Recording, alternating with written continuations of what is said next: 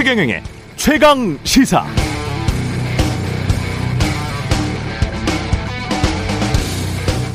네, 어제 연세대학교 김호기 교수가 지적 비관주의에도 불구하고 우리는 의지적 낙관주의를 가져야 한다 이렇게 말했습니다만 그럼에도 올 2022년부터 대통령의 시간을 맞이할 사람은 각오를 단단히 해야 할 것 같습니다. 영국 파이낸셜 타임즈가 선정한 올부터 전개될 세계 경제 딜레마적 상황 중 몇 가지만 간추려 드리면 2000년에 노동 인구가 줄어드는 나라가 17개국에 불과했다네요. 그런데 올해부터는 51개국, 51개국에서 노동 인구가 줄어든답니다. 게다가 한동안 전 세계 경제의 성장 엔진이었던 중국의 성장률이 형격히 둔화되는 첫 해가 될 것이다. 돈은 이미 많이 뿌려버렸고 전 세계는 부채의 늪에 빠진 상황이라서 더 이상 돈 찍어내기가 좀 힘들다. 이런 상황에서 인플레이션이 진행되고 있고 동시에 탄소 저감 정책도 글로벌 전 세계가 함께 해야 하고 미중 갈등도 겹쳐 있고 그래서 인플레이션을 부추길 요소는 상수로 존재하는데 주식, 부동산, 코인 할 것 없이 모든 자산이 비싸졌다.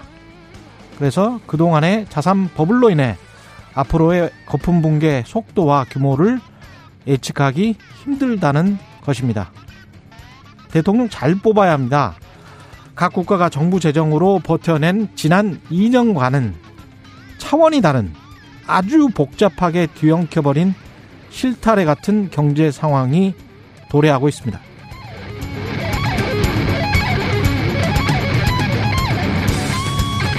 네, 안녕하십니까. 1월 5일 세상에 이익이 되는 방송 최경령의 최강시사 출발합니다. 저는 KBS 최경령 기자고요. 최경령의 최강시사 유튜브에 검색하시면 실시간 방송 보실 수 있습니다. 문자 참여는 짧은 문자 50원, 기본자 100원이 드는 샵 9730, 무료인 콩 어플 또는 유튜브에 의견 보내주시기 바랍니다. 새해부터는 콩 어플이 새롭게 달라졌습니다. 새로운 기능들이 많이 추가됐다고 하는데요. 많은 참여 부탁드리고요. 오늘 인터뷰 김경진 국민의힘 선대위 상임 공보 특보단장 아, 만나보고요. 국민의당 이태규 총괄 선대 본부장도 어, 나옵니다.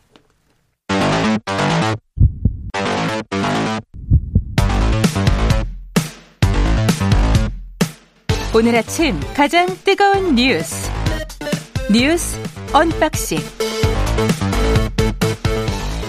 네 뉴스 언박싱 시작하겠습니다. 민동기 기자 김민아 시사평론가 나와 있습니다. 안녕하십니까. 예, 어제 아주 복잡하게 실타래처럼 얽혀 있던 어, 국민의힘 선대위의 내분 과정이 결국은 해결되나요? 일단 예. 김종인 총괄 선대위원장을 해촉하는 쪽으로 가닥을 잡았다. 음. 이게 이제 상당수 언론들의 보도고요. 권성동 의원도 사무총장직에서 물러날 것이다. 언론들 보도를 종합하면 하면 그렇습니다. 예. 새 선대본부장에는 뭐 동아일보는 권영세 의원이 내정이 됐다라고 보도를 했는데 조선일보를 보면 원희룡 전 제주지사가 총괄본부장 역할을 맡을 가능성이 있다. 이 보도는 좀 엇갈리는 그런 상황이고요. 어, 어제 이제 늦게까지 윤석열 후보가 고심을 하지 않았습니까? 예. 일단 윤석열 후보 측근들은 김종인 위원장의 대안은 필요 없다. 상황위원장이라든가 총괄본부장을 둘 필요가 없다. 이런 논리를 펼쳤다라고 합니다. 오히려 총괄선대위원장으로서 지금 선거를 위기에 빠뜨렸기 때문에 책임을 져야 하는 것 아니냐 이런 이제 주장을 펼쳤다라고 하고요. 아, 그래서 결별 가능성이 있다라는 얘기가 흘러나오니까 아, 국민의힘 관계자들이 윤석열 후보에게 파국은 막아야 한다. 그래서 윤석열 후보 설득 노력을 또 밤늦게까지 펼쳤다라고 합니다. 상당수 인자가 인사가 음. 김정은 위원장과 만약에 결별을 한다면 여러 가지 발생할 수 있는 그런 시나리오를 연 얘기를 하면서 김정희 위원장의 쇄신안을 수용해야 한다. 이렇게 설득을 하려고 했는데 결국에는 윤석열 후보가 아, 이 김종인 위원장과 결별을 하기로 최종 결정을 한 것으로 보이고요. 오늘 뭐 오전 11시에 여의도 당사에서 선거기구 쇄신안을 발표할 것으로 보이는데 오늘 언론 보도를 보니까 또 재밌는 보도가 하나 있더라고요. 어떤 거요? 김종인 위원장이 어제 뭐 선대위 정태근 정무대응실장이라든가 금태섭 전략 전략기획실장 음, 예. 그리고 김근식 전세 분석 실장하고 저녁을 함께 먹었다라고 하는데 김종인 위원장이 이른바 이제 측근 그룹 측근 그룹들입니다. 예. 이때 대한민국이 국군이 없다 이렇게 얘기를 하면서 굉장히 한탄을 했다는 그런 보도가 오늘 좀 눈에 띕니다. 네. 그러니까 이게 김종인 위원장이 선대위 전면 개편안을 이제 그 전날에 던진 거잖아요. 그러면 이제 윤석열 후보가 그거에 대해서 고민을 하고 숙고를 하고 그러면 김종인 위원장님이 한번 해보십시오. 이렇게 얘기를 했으면 어제 한 뭐 점심 때쯤에는 결론이 났어야 되는 거죠. 그렇죠. 그래서 그때까지는 이제 언론들은 아무래도 이런 여러 가지 상황과 조건을 볼 때 김종인 위원장 안이 관철되지 않겠느냐 이렇게 봤는데 그런데 윤석열 후보가 결론을 안 내는 거예요. 저녁 때까지 결론 안 내니까 그렇다면 이것은 김종인 위원장 안이 관철되는 그런 분위기라기보다는 윤석열 후보가 김종인 안을 거부한 상태에서 대안을 지금 찾고 있는 거다. 그 대안에 대한 얘기가 여러 가지가 나왔습니다. 뭐 어, 선대위원장으로 뭐 홍준표 의원을 뭐 이렇게 데려온다든지 뭐 여러 가지 대안이 막 얘기가 나왔지만 결과적으로 관철된 건 없는 거고 그래서 이제 어 윤석열 후보의 아마도 오늘 결론은 매머드 선대위는 일단 해체가 되는 겁니다. 그래서 매머드는 더 이상 이제 없다. 매머드는 없고 이 매머드 선대에 결합했던 이런 여러 가지 인사들은 지역으로 하방을 해서 각자 이제 할 일을 하자라는 거고요. 지금 이제 만들겠다는 이 선대위는 실무형 선대위다. 그래서 뭐 원희룡 전 지사가 키를 잡든지 뭐 누가 잡든지 이 키를 잡는 사람은 있지만 결국 이제 후보 직할의 성격의 이제 실무형 선대위로 슬림형 선대위로 간다. 이런 얘기를 이제 할 것으로 지금 전망이 되는 겁니다. 다만 이제 언론이 보도를 한 걸 보면은 예. 약간 언론도 미련을 갖고 있어요. 이 막판에 음. 김종인 위원장하고 만나가지고 뭐 이렇게 손을 잡을 수도 있다. 왜냐하면 지금 슬림형 선대위라고 말씀드리지 않았습니까? 예. 이게 내용상으로는 김종인 위원장이 제안한 거하고 큰 차이가 없어요. 누가 주도하느냐의 문제일 뿐입니다. 그런데 메모드든 실무형이든 국민들이 그것에 관심을 두는 건 아니잖아요. 그렇죠. 그렇죠. 김종인이나 이준석이 얼마나 강력하게 결합하느냐. 그렇죠. 또는 홍준표나 유승민이 나중에 어떻게 합류하느냐 뭐 이런 것들에 관심이 있는 거 아닙니까? 국민들은? 그리고 거기에 대해서 관심을 네. 가지는 이유는 네. 윤석열 후보가 지금까지 보여줬던 모습이 유권자들이 기대했던 바에 미치지 못하기 때문인 거잖아요. 그렇기 음. 때문에 누가 오면 좀 나아질까? 누가 키를 잡으면 좀 달라질까? 이런 기대나 이런 모습들이 있는 건데 지금 이제 슬림형 선대위를 만들겠다고 하면 그래서 중요한 부분이 그건 거죠. 그러면 이렇게 구성했을 때 뭐 김종인 위원장이 오든 이준석 대표가 무슨 역할을 하든 이후에 윤석열 후보가 달라지는 거냐 이게 중요한 것이고 만약에 이런 여러 가지 구설과 여러 가지 이제 복잡한 과정을 거쳐서 윤석열 후보가 당장 내일부터 보여줄 모습이 이전과는 완전히 확연히 다르다. 음. 이러면 윤석열 후보의 이 카드가 지금 이 홀로석이라고 언론에 표현되고 있는 예. 이 카드가 효력이 있을 것이고 그게 아니고 지금 남이 도와주는 어떤 그런 형태의 선대위도 어려웠는데 혼자 그러면 후보가 전적으로 다 책임지고 전적으로 다 판단해서 결정하는 이 후보의 앞으로의 선거 운동이 지금까지 와도 똑같은 어떤 그런 상황이다라고 한다면 국민들이 볼 때는 아 윤석열 후보가 김종인 위원장을 내치고 이렇게 가는 게 굉장히 어, 자신의 어떤 자기만의 어떤 시각으로 고집을 부리고 있는 거구나 그 결론이구나 이렇게 받아들일 가능성이 커졌기 때문에 결국은 또 윤석열 후보가 어, 지금 어려운 상황이 될 가능성이 높아졌다고 생각을 합니다. 저는 이제 두 가지 질문이 들은 게 윤석열 후보 입장에서 보면 굉장히 힘든 결정이긴 해요. 왜냐하면 첫 번째 질문은 윤석열 후보 입장에서는 리더십에 지금 상처를 받았지 않습니까? 그렇죠. 그러면 결별을 안 하면 그리고 김종인 선대위원장을 모시고 그대로 가면 본인이 연기자가 되겠다라는 어떻게 보면 이제 굴종적인 모습이거든요. 이게 지금 자존심이 허락하지 않을 것 같고요. 그래서 이걸 가지고 대통령이 되겠다. 이건 리더십에 큰 상처가 나기 때문에 그쪽 방향을 선택하기도 좀 쉽지가 않아요, 사실은. 그렇다고 결별을 해버립니다. 결별을 하면 포용력이 없네? 이런 이제 비판이 있을 거 아닙니까? 네. 중도 확장을 그러면 유권자도 중도 확장하기가 지금 어려운데 당 내에서도 김중인, 이준석도 포용을 못하면 어떤 리더십을 보여줄 거야? 뭐 이렇게 지금 질문을 받을 거기 때문에 김종인을 포용하기도 또는 김종인과 결별하기도 좀 힘든 상황이 어제까지의 상황이었는데 그러니까 김종인 위원장이 예. 지금 최경영 진행자께서 고민한 그 부분을 음. 고민을 했던 것 같아요. 그래서 어제 동아, 김종인 위원장이 네, 그래서 동아일보 기자가 전화를 걸었습니다. 음. 네, 김종인 위원장이 동아일보 기자에게 뭐라고 얘기를 하냐면 윤석열 후보나 이준석 대표나 양쪽에 다 문제가 있다. 그런데 음. 이준석 대표는 선거 승리를 위해서라면 좀 더 뛰어야 되는 것이고 그리고 윤석열 후보는 5천만 국민을 다스릴 대통령이 되겠다면 이준석 대표 한 명 정도는 좀 수용해야 하는 것 아니냐. 그렇죠. 예. 그런데 반드시 저 논리가 나오게 그런데 수용을 예. 안 하고 있다라는 그런 뉘앙스로 동아일보 기자에게 얘기를 음. 했거든요. 지금 그 최경영 진행자께서 얘기한 바로 그 포인트입니다. 예. 그래서 그 부분도 그 지금 말씀하신 것처럼 앞서 제가 말씀드린 윤석열 후보가 변화된 모습을 보여주느냐가 포인트라는 게 결국은 김종인 위원장을 받아들이지 않는 경우에 이제 그런 것이고요. 음. 만약에 김종인 위원장을 막판에 그러면 포용하는 것으로 논리를 틀었다. 그렇게 방향을 틀었다라고 한다면은 그럼 어떤 모습이 돼야 되냐면 지금 말씀하신 대로 그러면 이제 김종인 상황론이냐 이렇게 가는 건데 그렇죠. 예. 그것도 사실 윤석열 후보가 얼마든지 사실 잘 리더십을 발휘하면 풀 수 있어요. 왜냐하면 음.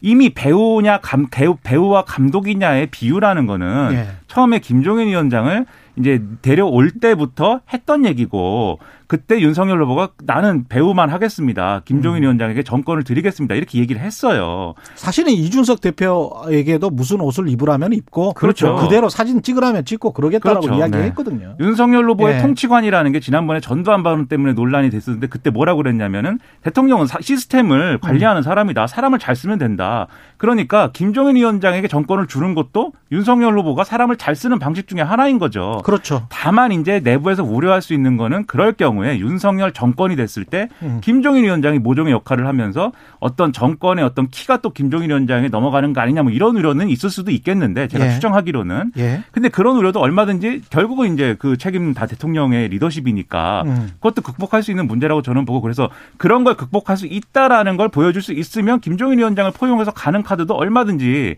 생산적으로 활용할 수가 있는 거죠. 근데 이 두 가지 선택지 모두에서 음. 윤석열 후보가 어떤 선택이든지 간에 지금 말씀드린 김종인 위원장을 포용하는 거면은 그 맥락에서 자기의 리더십을 살리는 길이 있는 거고 김종인 위원장을 배제하는 거면은 거기서 이 김종인 위원장이 없어도 내가 변화할 수 있다라는 가능성을 보여줘야 된다. 이 두 가지 과제가 있는 건데 그 두 가지 과제를 그래서 성공적으로 해내느냐가 지금 상당히 중요한 문제라는 겁니다. 근데 그래서. 제가 봤을 때 지금 뭐 권성동 사무총장도 사퇴할 거라는 언론 보도가 오늘, 나오고 있거든요. 오늘 들어오기 예. 전에 권성동 사무총장은 사퇴한다고 입장을 밝힌 걸로 지금 속보가 그렇죠. 왔습니다. 그렇게 지금 이게 나왔는데 또 아주 중요합니다. 예. 원내대표하고 사무총장이 선대위하고는 상관없이 당직을 지금 내려놓는 거잖아요.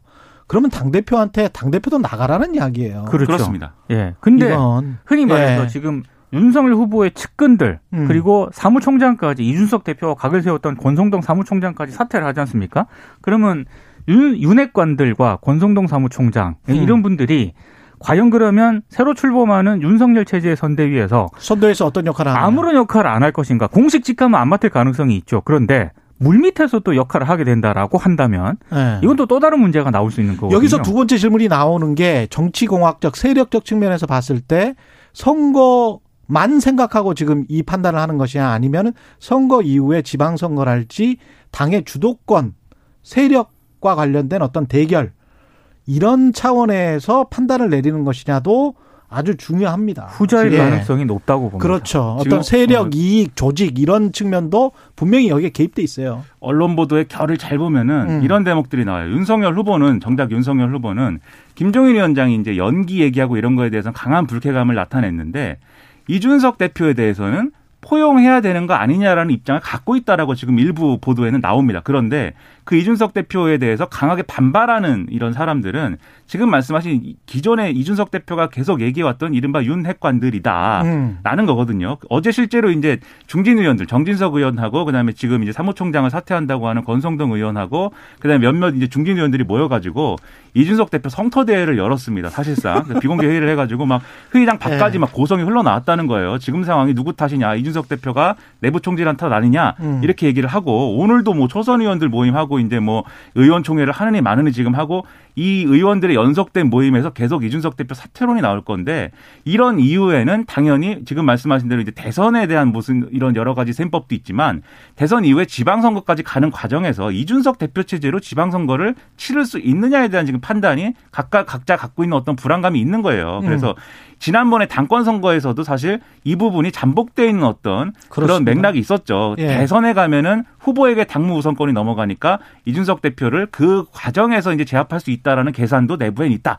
뭐 이런 관측도 있었는데 그러니까 이 과정에서 나경원이라는 이- 이름이 스며시 나왔었잖아요. 최근 며칠 동안에. 네. 인터뷰를 막 하고 예. 그랬죠. 하고. 네. 그러면서 나경원 같이 지금 대표 후보로 나왔었지 않습니까? 그렇습니다. 그냥 나경원이 선대위에 전면에 나설 가능성에 관해서도 지금 이야기가 나왔거든요. 그리고 어제 무슨 얘기까지 예. 나왔냐면 이준석 대표가 사퇴할 가능성이 없으니까 음. 최고위원들 있지 않습니까? 예. 최고위원들이 이른바 그 언론에서 논개 작전이라는 표현을 썼더라고요. 음, 최고위원들이 우리 다 논개- 사퇴하니까. 논개 작전으로 다 사퇴를 해버리 해버려서 예. 이준석 대표를 같이 동반 사퇴하게 만들자. 예. 뭐 이런 주장까지 나왔는데, 근데 그거는 당원 당규상 최고위원들이 모두 사퇴를 하더라도요. 음. 당 대표는 유지가 가능합니다. 그게 현실적으로 그게 가능하지 않은 그런 시나리오라고 합니다. 근데 각종 압박을 넣긴 넣을 거예요. 제가 사실은 동작구에 사는데 동작구가 나경원 전 의원의 지역구예요. 근데 그렇습니다. 오늘 아침에 사거리를 이렇게 딱 지나치면서 좌회전을 하는데 이 현수막이 바뀌었어. 현수막이 아주 빨간 글씨로 깊이 반성합니다.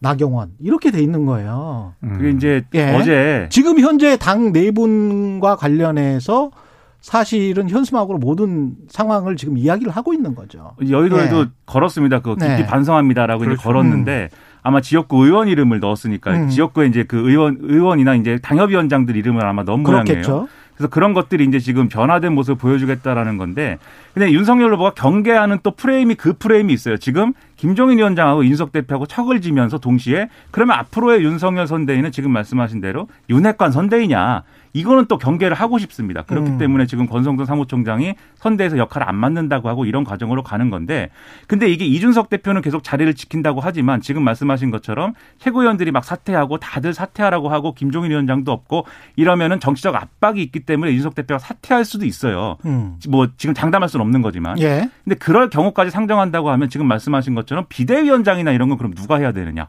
음. 이 문제가 닥치거든요. 그렇죠. 지금 최고위원 최고위원들이 이제 사퇴해가지고 정치적인 압박을 얻어 받아가지고 대표가 사퇴한 사례가 2011년에 한나라당 홍준표 지도부입니다. 음. 그때 홍준표 대표는 사퇴를 했어요. 예. 그런데 이 사퇴한 것까지는 이제 언론이 많이 얘기를 하는데 그 이후 국면이 어떻게 됐냐면 그 이후에 나온 게 이제 박근혜 비대위예요. 근데 이제 그렇구나. 윤석열 예. 비대위일 수는 없는 거잖아요. 지금 음. 상황이. 그렇죠. 누군가는 이제 비대위원장 해야 될 건데 거기까지도 지금 이제 내부의 어떤 흐름 속에서는 누가 비대위원장 해야 되는 거냐를 놓고도 얘기가 많지 않을까라고 저는 평론가니까 그렇게 좀 추정을 하고 있습니다. 그거는 이제 오늘 연석 회의를 연다고 하거든요. 예. 중진 3선 이상들 의원들하고 음. 이준석 대표가 만나가지고 어, 이준석 대표 사퇴와 관련한 이런 입장까지 지금 서로 얘기를 한다고 하니까요. 아마 오늘 11시 선대위 개편 그 윤석열 후보의 기자회견하고 음. 오후 3시로 예정돼 있는 이 연석 회의가 상당히 중요한 어떤 분기점이 될것 중요하긴 같습니다. 한데 이준석 당대표가 사퇴 안 하겠다고 하면 그걸로 그만인 것이고 당원 20%가 모아가지고 그걸 가, 해서 당원 총회를 다시 해야 되는 거잖아요. 만약에 당대표를 새로 뽑으려면 당원 총회를 다시 해야 되는데 예. 그게 지금 현재 당원 소환 투표를 의결을 할 기구가 음. 당무감사위원회거든요. 당무 감사이 없는 거 아니에요 지금? 안 꾸려졌어요. 그래서 현실적으로 이준석 대표를 강제적으로 사- 대표직에서 끌어내릴 방법은 제도적으로는 없습니다. 지금 없는 거 아니에요? 제도적으로는 네. 마땅치 않기 때문에 결국은 정치적 판단을 계속 요구하는 상황이 이어질 것인데 음. 이준석 대표가 그렇다고 해서 뭐 언제까지 이것을 버- 그런 상황이 계속 이어진다고 하면 윤석열 후보가 나, 나름대로 결단을 내려가지고 뭐 포용하는 분위기를 만드는 게 아니라고 한다면 정말 마지막까지 싸우자고 하는 거면은 마지막까지 버틸 수가 있는 것이냐 저는 좀 회의적으로 생각을 합니다. 근데 그 문제가 남아 있거든요. 그때 옥새 파동 일어났을 때 부산으로 갔습니다. 네 부산으로 이제 이때 왜냐하면 김무성. 대선 때 재보궐 선거가 있습니다. 예. 서울 종로하고 몇 군데가 있습니다. 청주 상당해가지고 다섯 군데 정도 되는데 음. 그때 이 재보궐 선거를 하려면 공천관리위원회를 꾸려야 되거든요. 예. 근데 이거 1월 중으로 이걸 꾸려야 되는데 그러려면은 지금 이 논의를 시작을 해야 되거든요. 그러니까 지금 일정으로는 근데 나중에 이게 지금 제대로 논의가 되겠느냐부터 음. 나중에 이게 공천관리위원회 구성이 제대로 안 되면 그렇죠. 결국에는 대표의 그 도장이 있지 않습니까? 흔히 말하는 옥새. 예. 그게 굉장히 중요할 수밖에 없는데 그걸 과연 이준석 대표가 포기를 할 것인가? 뭐 그런 문제도 조금 남아 있는 것 그래서 같아요. 이런 모든 맥락들이 오늘 11시 이후부터 시작해가지고 급물살을 타면서 오늘도 이제 여러 가지 뉴스가 쏟아져 나올 것으로 보이기 때문에 내일 뉴스 언박싱도 내일까지 네, 한번 지켜봅시다. 상당히 할 말이 많을 겁니다. 내일도. 예. 이재명 후보는 추경을 계속 지금 압박하고 있고 정부도 약간 좀 돌아서는 듯한 모습이고요. 어제 그 탈모약 관련된 공약 또 아, 두 분은 굉장히 중요한 주제이시죠. 아니 저는 뭐 중요합니다. 아, 저는 굉장히 관심 있게 봤고요. 예. 전 사실 그렇게까지 관심은 없는 대목인데. 좋겠습니다. 예. 예, 어제 저는 시- 세상에서 제일 싫은 사람이 막 염색하면서 머리 색깔 바꾸고 뭐 이런 이런 거 있잖아요. 정말 그 보기 좋아 보이지 않습니다. 제 입장에서는. 그래서 이재명 후보 자꾸 이렇게 머리 색깔 바꾸고 그거 안 좋았어요. 제 입장에서는 상당히 안 좋더라고요. 머리 색깔 바꾸는 예, 것도 기분이 기분이 언짢아요. 머리 색깔 바꾸는 것도 예. 머리 숱이 많은 사람이 가능한 겁니다. 그러니까요. 그렇습니다. 예. 그런데 탈모 공약을 이제 했다라는 거죠. 이- 예. 이재명 후보가. 네. 그러니까 탈모 공약 전에 어제 신년 기자회견을 이재명 후보가 가졌는데요. 음. 설 전에 가능하면 코로나19 피해 지원을 위한 추경을 편성을 해야 된다. 이렇게 얘기를 했습니다. 규모는 한 25조 원 내지 30조 원 정도가 실현 가능한 목표라고 생각한다. 이렇게 얘기를 했는데 다만 전제는 달았습니다. 정치라고 하는 게 현실이기 때문에 여야 입장도 조율해야 하고 정부 입장도 무시할 수 없다. 그래서 가급적 빠른 시기에 최대한 넓게 두텁게 지원하는 게 우선이다. 이런 얘기를 했습니다. 그러면서 지난해 이 국민재난지원금 슬그머니 철회했지 않습니까? 요거 슬그머니 다시 꺼냈습니다. 이것도 물론 음. 전제를 달았습니다. 아, 여력을 확보할 수 있다면 혹시 추경을 편성할 때 검토해주면 좋겠다. 이렇게 이제 조심스러운 태도를 좀 보이는 상황입니다. 일단 정부 입장에서도 지금 자영업자들에 대한 지원을 선지원 후정산의 방식으로 하는 방향으로 잡았기 때문에 지금 남은 예산 예비비나 이런 걸 다 따져도 지금 그거 될 어, 재정 조달도 불투명하다 이런 평가들이 이미 많이 나오고 있거든요. 그렇기 때문에 정부 입장에서도 이제 추경이나 이런 것들을 이제 좀 전망하지 않을 수는 없는데 근데 정부 입장에서 또 한 가지 이제 생- 생각할 수밖에 없는 게 지금 1월 달인데 1월 달부터 이제 추경을 편성하고 이런 게 사실은 정부가 기존에 갖고 있는 그러한 논리하고는 안 맞는 거죠. 그렇죠. 그렇죠. 그래서 그런 이례적인 선택을 정부가 할 수 있게 만들려면 여야가 합의를 해가지고 이 국회가 책임질 테니까 이 추경 빨리 편성해가지고 이런 취지로 추경이 필요하다고 우린 판단하니 이런 추경 편성을 해오십시오라고 요구를 하는 게 가장 모양새가 그럴듯하고 좋은데 야당의 원내 지도부가 없어졌습니다. 그래가지고 이거를 이제 어떻게 협의해 나갈 것이냐도 이재명 후보의 생각대로만은 또 안 되는 부분이 있어요. 그래서 이걸 빨리 해소해야 되- 되기 때문에 야당도 빨리 원내 지도부를 복구해야 될 것이고요. 그리고 이제 전국민 재난지원금과 관련돼서는 이게 이제 어, 지금까지 이제 소상공인 지원이 먼저다라고 하는 그러한 주장들이 있었기 때문에 지금까지 이재명 후보가 그 카드를 좀 이제 밀어놨던 건데 어제 이제 덧붙인 논리가 그래서 뭐냐면은 이 전국민 재난지원금이 일종의 자영업자들에 대- 있어서는 소비 쿠폰 역할을 해야 된다. 그러니까 소비 진작이 돼야 된다. 이런 음. 주장으로 이제 나왔거든요. 근데 그렇게 되려면 또 근거나 이런 것들이 또 이 디테일하게 제시가 돼야 됩니다. 전국민 재난지원금을 이제 이재명 후보 주장대로라면 총액 100만 원이 돼야 되는데 지금까지 받은 거 다 합쳐가지고 다 포괄해가지고 100만 원이 돼야 되는데 그럴 경우에 그게 자영업자들의 어떤 어 도움이 되는 소비 여력으로 얼마나 이어지는 거냐. 이거는 이제 이미 재- 재난지원금 지급한 바가 있기 때문에 그거 한번 확인해 봐야 되거든요. 예. 그래서 그거를 근거를 갖춰서 제시를 해야 제가 볼 때는 설득력이 있을 거다라고 생각이 되고요. 우리가 여기서 딱 한 가지만 저는 꼭 지적하고 싶은 게 국가 예산을 이 사용을 할 때 단연간 그리고 10년간, 20년간의 긴 어떤 플랜을 가지고 계획을 가지고 사용할 수 있을 있게 제도적으로 좀 바꿨으면 좋겠습니다. 기업 음. 같은 경우도 이자가 아주 쌀 때 지난번에 이자 아주 쌌잖아요. 유럽에서 마이너스 금리로 조달을 했다는 건 우리가 그냥 공짜로 빌렸다는 겁니다. 미국에서도 거의 공짜로 빌렸잖아요. 그러면 그럴 때 국채를 최대한 많이 발행해서 그걸 ABB나 기금 같은 걸로 조성을 해서 재난과 관련하는 이런 이런 바이러스 상황은 지금 계속할 수도 있는 거 아닙니까? 그렇죠. 그리고 네. 환경 문제 앞으로 계속 대두 대두가 되는데 어떤 단연간의 정부 재정을 기업처럼 어떤 여건이 좋았을 때는 돈을 좀 많이 모아놨다가 그렇죠. 그걸 좀 단연간 이렇게 써보자. 그게 물론 거기에 이제 정치적인 의사결정이나 이런 것들은 좀 배제가 돼야 되겠죠. 네. 합리적으로 의사결정은 돼야 되겠지만 그런 어떤 것들을 좀 제도적으로 그게 미비되다면 미비 하다면 그런 식의 방식을 한번 추진해 보면 어떨까 그런 생각도 합니다. 그러니까 지금 예. 정부 제도가 장기적인 음. 어떤 재정 운영과 관련돼서는 항상 계획을 세우는데 이 장기적인 계획에 있어서 어떤 유연성을 어떻게 그럼 추구할 그렇습니다. 것이냐 이 예. 부분에서는 지금 미진한 음. 부분이 있기 때문에 그런 제도적인 대안이 필요할 것 같고요. 예. 그리고 어제 이재명 후보가 또 이 추경 얘기도 하고 그랬습니다만 또 중요한 게 이제 신년 기자회견을 음. 통해서 앞으로 어떻게 하겠다라는 비전을 나름대로 밝혔는데 이 455, 예, 455입니다. 455 공약입니다. 예. 그래서 455 4대 위기를 극복한다. 예. 코로나19, 이 첫 번째 코로나19, 두 번째 저성장 양극화, 세 번째 음. 기후 위기, 네 번째 이제 미국과 중국의 패권 경쟁. 음. 이 4대 위기를 극복을 한다라는 거고요. 그래서 어 국민 소득 5만 달러, 그다음에 네. 세계 5위의 이제 국가로 진입을 한다 라는 거에 대해서 디테일한 여러 가지 그 일단. 레토릭이라고 생각을 하고요. 중요한 747, 거 예. 747 요걸 조금. 예. 네. 레토릭 인것 같고요. 그 법원이 코로나19 방역 패스 확대 방침에 제동을 걸었습니다. 이거는 학습권 관련해서 아주 중요한 판단을 한 것이기 때문에 법원이 뭐 어, 합리적인 판단을 한 것 같습니다. 그러니까 예. 법원 판단은 음. 미접종자의 신체 자기 결정권과 같은 일반적 권리가 경시돼서는 안 된다. 요 점을 이제 강조를 한 그렇죠. 건데 예. 문제는 방역 당국 입장에서 보면은요. 다른 소송들이 있습니다. 음. 이를테면 조두영 영남대 의대 교수 등 1,023명이 지난달 31일에 방역 패스 처분 취소를 청구하는 소송도 제기를 했는데 이 소송 같은 경우에는요. 교육시설뿐만 아니라 모든 시설의 방역 패스 효력을 다투고 있기 때문에 이게 만약에 효력 정지가 결정이 되면은 방역 당국 입장에서는 상당히 곤란한 상황이 되거든요. 예. 그래서 이게 이번 어제 결정이 다른 소송에도 어떤 영향을 미칠지도 상당히 좀 주목이 되는 부분입니다. 일단 어제 결정 가처분이기 때문에 본안 소송 때까지 이제 집행정지가 되는 것이고 이미 이제 이 여기서 얘기하는 학원이나 뭐 이 스터디 카페 등의 방역 패스는 3월에 적용하기로 했기 때문에 현행 바뀌는 건 없는데 그렇죠. 다만 지금 법원의 논리가 이 가처분 인용한 논리가 다른 소송에 영향을 줄 수 있는 거죠. 지금 민 기자님 말씀하신 대로 이 논리가 지금 뭐 학습권이나 이런 부분을 디테일하게 짚었다기보다는 미접종자들에 대한 일종의 어 불이익이다. 그리고 이것이 이것이 이제 맞지 않다. 그리고 방역 패스를 도입해 가지고 얻을 수 있는 이득도 크지 않다라고 본다라는 게 재판부 논리거든요. 지금.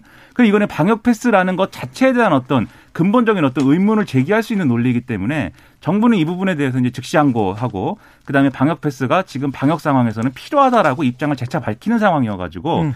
이게 우리도 이제 미국처럼 되는 것 같아요. 이게 지금까지 어떤 법 논리와 어떤 헌법 체계 이런 것에 비춰가지고 방역 정책이나 이런 게 일부 가치에서 충돌하는 부분들이 이제는 막 발생하고 있는 그런 그렇죠. 상황으로 가는 것 같습니다. 예. 뉴스 언박싱 민동기 기자 김민아 평론가였습니다. 고맙습니다. 고맙습니다. KBS 일라디오 최경영의 최강시사 듣고 계신 지금 시각 7시 46분입니다.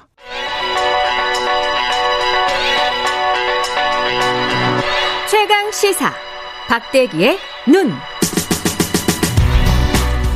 네, 박대기의 눈 KBS 박대기 기자 나와 있습니다. 안녕하십니까? 네, 안녕하십니까? 예, 세스 네. 세계 최대 가전 전시회 CES 예. 오늘 개막을 했습니까? 아직- 물리적으로 이게 개막을 하는 장소가 있죠. 예, 예. 미국 라스베이거스에서 개막을 하는데 예. 우리나라 시간으로 오늘 저녁, 현지 시간으로 오늘 저녁이군요. 예, 오늘 개막합니다. 원래 그 매년 갔었습니까? 박대기 기자는? 어, 제가 2년 전에 한 번 갔었는데 한 번 갔었어요? 예. 예. 작년에는 다들 아시다시피 코로나, 코로나 19 때문에 때문에 온라인으로만 열렸고요. 음. 2년 만에 개최된다 그래서 저도 혹시 다시 가볼 수 있나 기대를 많이 했었는데 한 번 가보니까 정말 좋죠. 네, 그게 좀 장, 장터처럼 그래요. 아. 전 세계에서 수천 개 기업이 모여서 자기네 제품을 하나씩 보여주는 그런 부스가 수천 개가 있는데 그것도 첨단 기술을. 네 그런 것들을 이제 장날 돌아다니듯이 예. 여기 가서 뭐 물어보면 다 가르쳐주고 저기서 뭐 물어보면 가르쳐주고 그래서 어.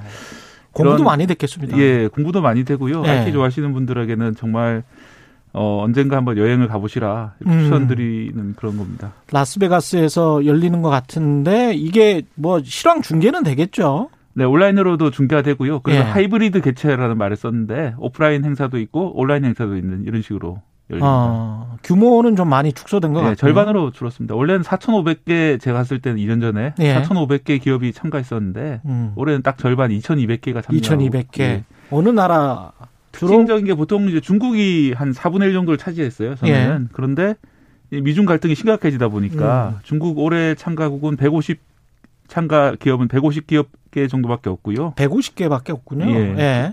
의외로 이제 세계 2위 참가국이 우리나라입니다. 바로 한국이 예 500개 기업이 참여를 했고요. 500개. 예. 이 대부분은 이- 이제 미국은 얼마나 참가했어요? 미국은 천개 조금 넘게 천 개? 예 참가, 참가 를 했고요. 음. 그래서 미국하고 한국. 예 미국과 한국의 전자 수요처럼 이렇게 돼 있고요. 실제로 제가 들은 한 기업의 경우에는 한, 기업, 한개 기업에서만 천 명 이상 인력이 갔다고 그래요. 한개 예, 기업에서만 특정 대기업인데요. 예. 한국에 예, 예. 와. 어, 거의 뭐 우리나라 사람들의 수천 명이 지금 가 있다고 봐야죠. 어. 예, 그래서 참 한국인들 부지런하다. 예. 이렇게 코로나 시국에도 여러 가지 물론 방역 조치를 심각하게 하고 있는데 그럼에도 불구하고 현지에 가서 좀 비즈니스를 하기 위해서 음. 가 있구나 생각이 들었습니다. 한국의 위상이 좀 달라졌다 이런 생각도 좀 드네요. 네. 예, 또 올해 이제- 특징을 좀 살펴볼까요? 네, 이 CES는 개막 직전에 trends to watch 그러니까 어, 지켜봐야 할 트렌드라는 항목으로 이제 몇 가지를 발표를 하는데 예.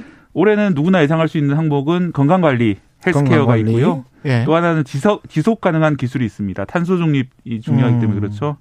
뭐 인류 화두니까요. 세 번째는 어, 몇 년 전부터 계속됐던 모빌리티, 즉 자율주행 기술과 전기차 기술이 들어가겠고요. 예. 마지막 하나가 좀 올해 처음으로 추가된 것인데 예. 우주과학이 들어갑니다. 아, 작년에 아무래도 버진 갤럭틱이나 아마존 같은 또 일론 머스크의 스페이스X가 큰 활약을 하면서 예. 이제 우주과학 기술이 돈이 되겠다. 그래서 전시도 이번에 많이 하게 됩니다.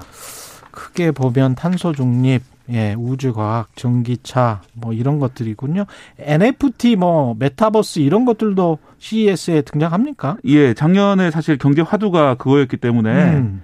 하지만 그동안 한 번도 CES에 등장한 적이 없었거든요. 예. 그런데 이번에 처음으로 NFT 메타버스가 언급이 나왔습니다. 아, 그 NFT 같은 경우에는 제가 여러 번 말씀드렸지만 네. 사기가 상당히 문제가 되거든요. 자기 작품이 아닌 것을 자기 작품인 것처럼 NFT 기술을 이용해서 대체 불가능한 토큰. 예, 토큰을 예. 이용해 가지고 거래하는 그런 것들이 많이 있기 때문에 예. 그 사기를 방지하기 위한 기술 이런 음. 것들이 혁신상을 받았고요. 그렇겠죠. 네, 이게 메타버스가 결국은 이제 블록체인 같은 거하고 똑같은 거죠. 뭐 네, 사기 블- 방지를 하- 하면서 자유롭게 금융 활동을 할 수 있다. 그런데 이제 예. 그 기술 자체만으로 사기 방지가 되지는 않고요. 예. 이 기술을 사기 방지를 위해서는 다른 식의 기술을 더 입혀야 되기 때문에 음. 뭐 그런 것들이 좀 화두가 될 것 같고요. 예. 또 메타버스 같은 경우에는 어 하드웨어적으로 소프트웨어적으로 어떤 식으로 구현을 할지 뭐 이런 업체들이 많이 등장을 했고요. 하나 좀 이채로운 점은 푸드테크도 푸드테크. 예 기술로 등장했습니다. 우리나라에서는 별로 인기가 없는데 음. 미국 LA 같은 곳에 가면은 길거리에 파는 햄버거도 이제 대체육으로 많이 팔거든요. 비건. 예. 채식이죠. 비건이고 콩으로 주로 만드는 고기로 그러니까 우리말로 콩고기로 그렇죠. 된 햄버거를 2달러 정도에 팔고 그러는데 음. 그래서 이제 임파서블 버거 이런 회사들이 상당히 기업 가치가 올라가 있습니다. 예, 그런 것들 때문에 지속 가능한 산업의 하나로 푸드테크도 어, 주목할 만한 기술로 꼽혀, 꼽히고 있습니다. 소 이 방귀가 메탄이 탄소 배출에 또 엄청나다며요. 네. 기여도가. 실제로 이제 소나 이렇게 방목해서 키우는 그런 음. 동물의 경우에는 어, 탄소 중립에 상당히 어긋나는 그런 상황이기 때문에요. 예. 그 상황을 개선하기 위해서 이렇게 비건 식품들을 만드는 겁니다.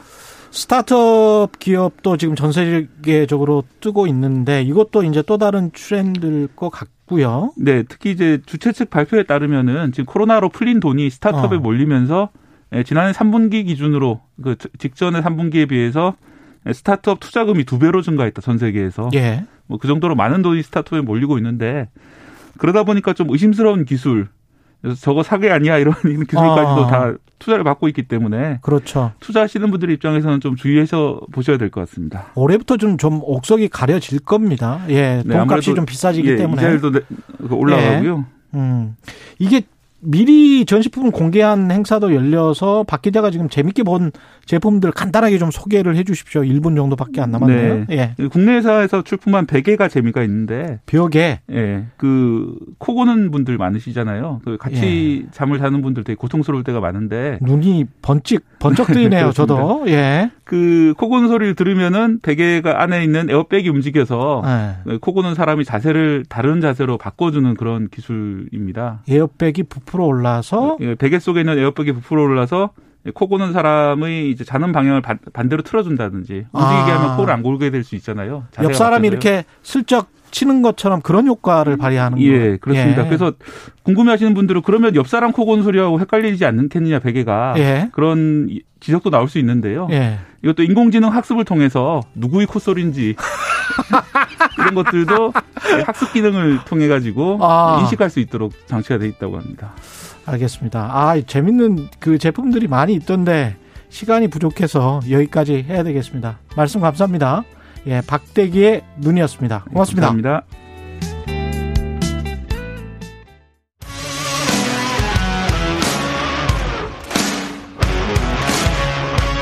오늘 하루 이슈의 중심 최경영의 최강 시사.